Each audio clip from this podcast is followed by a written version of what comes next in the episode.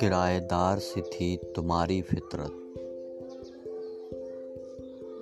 कभी पूरी तरह से